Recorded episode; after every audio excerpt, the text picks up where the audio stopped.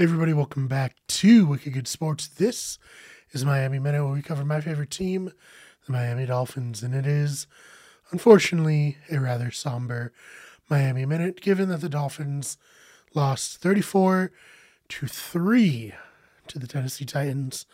Uh, first and foremost, congratulations to the Titans for winning the uh, AFC South with the Raiders beating the Colts in their game. The Titans are very good, very rootable team.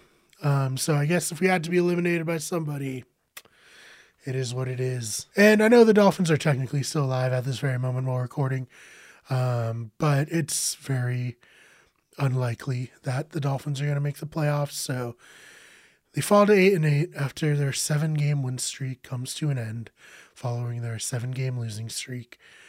They have a chance next week to win a ninth game to finish out the season with a winning record. But, you know, it'll be tough against the Patriots, who, well, they did, you know, win today and secured their playoff spot. They probably want to beat Miami. Um, I don't know if they can really improve necessarily on their playoff positioning, but, you know, that's all I'll see. This is a very just disappointing game as a Dolphins fan. Not one that was overly surprising. Again, I mean, the Titans are a great football team, even without Derrick Henry. They've managed to not only hang in there, but they are currently the number one seed in the AFC after the Bengals defeated the Chiefs in a pretty exciting ending there. Kudos to them. There's not much else to say. The Dolphins defense hung around, kept the Dolphins in the game for a good portion of it, but eventually it just wasn't enough for the Dolphins to overcome um, because their offense was just completely anemic. Um, really disappointing to see the Dolphins just be stuffed drive after drive, not really get anything. Yeah, there were some penalties. Sure, that DeVante Parker uh, no call where he ended up actually getting a penalty for arguing it. It sucks to have happen, but you know, it is what it is to be in that position. You know, it it's it's tough. So yeah, I guess let's get down to stats. Uh, Tua, he went 18 of 38.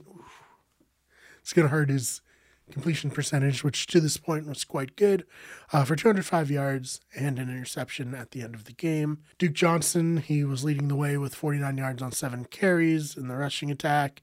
Mike Gesicki had four for 51. Waddle had three for 47, did not get the record in the 17 games. He's a couple short, or rather, in the 16 games, he's a couple short. He'll probably get the record, barring any injuries, next week against New England. Um, so I guess judge that record however you want, given this is the first time uh, a rookie could challenge it with an extra game. Um, DeVante Parker had four for 46. Uh, Smythe had three for 37. So not great. Um, the biggest problems today, which you know, for, first and foremost, as almost always, uh, the offensive line was quite bad. Uh, bad blocking, just not really opening holes for the running game, not necessarily doing much to protect Tua. Uh, Tua had his own issues, muffing a snap, uh, fumbling another one he threw a couple passes that probably should have been intercepted so he didn't have a good game at all but yeah i mean it's it's tough to judge him i've been saying it all season when the offensive line is so bad so you know it is what it is there uh, the defense just had no answer for D'Onta Foreman. Uh, he was looking like Derrick Henry. I was worried.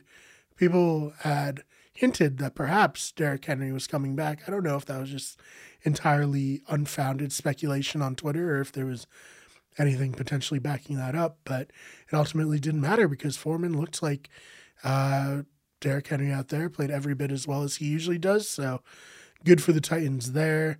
Um, probably very, I, am sure Ryan Tannehill won't say this. He's a pretty classy dude, but probably very, very, you know, vindicating for him beating his former team in such a handily way, just really sticking it to them, leading his new team to the playoffs all three years that he's primarily been the starter there. So good for him. Uh, like I said, no no hard feelings toward the Titans organization as a whole. You know, they're they're a great team and one that I do think has a realistic shot come to come out of the AFC. And then hey, you make the Super Bowl, anything can happen at that point, right? Again, at the time of recording, Dolphins are not technically out of the playoffs, but they are, you know, most likely going to be eliminated uh, if the Chargers win today. So very disappointing to see. Uh, very disappointing end to the season. In the next Miami Minute, I'll go more in depth into what this season has meant for Miami, where they need to improve, what they need to change going forward, going into this off season. I don't want to take too much time in this one to kind of take away from that one, considering it's pretty much over for the Dolphins right now.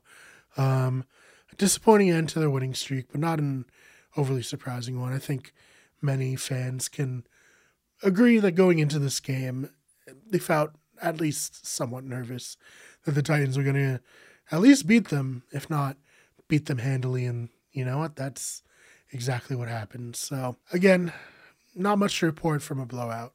I really do appreciate you watching this, sticking with me all th- all season. It's been really fun to do, and I guess it's you know it's good. We had a loss at the beginning, seven straight losses, seven straight wins, a loss at the end to finish off the first 16 games, bookend it, um, or rather win and loss mirroring each other with the win streaks in between. We'll see what happens next week. It would be nice, of course, to have a winning record, but it ultimately doesn't matter. The only thing that matters is that they go into this offseason with clear targets in terms of free agency for offensive linemen. I mean, their offensive line is terrible. I would really appreciate it if they didn't uh, try to address it through the draft because it seems they may not be great at drafting linemen uh, just based on the last couple of years. So we'll see what happens there. Again, thank you so much for coming on the ride with me in this Miami Minute. And we'll see you next week after the Dolphins and Patriots game. Might be a combined one. I will talk to Chad. We'll see. He, of course, is the host of our Patriots Extra Points. Um, and it might be like last week's where we combined the Bayou Breakdown and the Miami Minute. might do the, I don't know, Miami Extra Points for New England. It doesn't quite combine that well, unfortunately, but we'll see what happens there. If you liked this, maybe check out the rest of our videos. We got new videos almost every single weekday. Uh, we cover the Saints, the Patriots, the Dolphins, of course, then the Bruins, Celtics, as well as the NBA and NHL and NFL entirely. We have a lot of fun here on this channel, so please subscribe. Stick with us. The main channel is, of course, Wicked Good Everything. Check that channel out if you like comedy, sketches, and video game videos. Uh, this channel is, of course, Wicked Good Sports. Our podcast channel is Better Radio. Check out that. Uh, you follow us on Twitter at Wicked Good Sport or at WG Everything. Instagram at Wicked Good Everything. Twitch at twitch.tv slash Wicked Good Everything. And on TikTok, search Wicked Good Sports. Or, again, if you're into comedy, search Wicked Good Everything. Thank you so much for listening, and we will see you in the next one.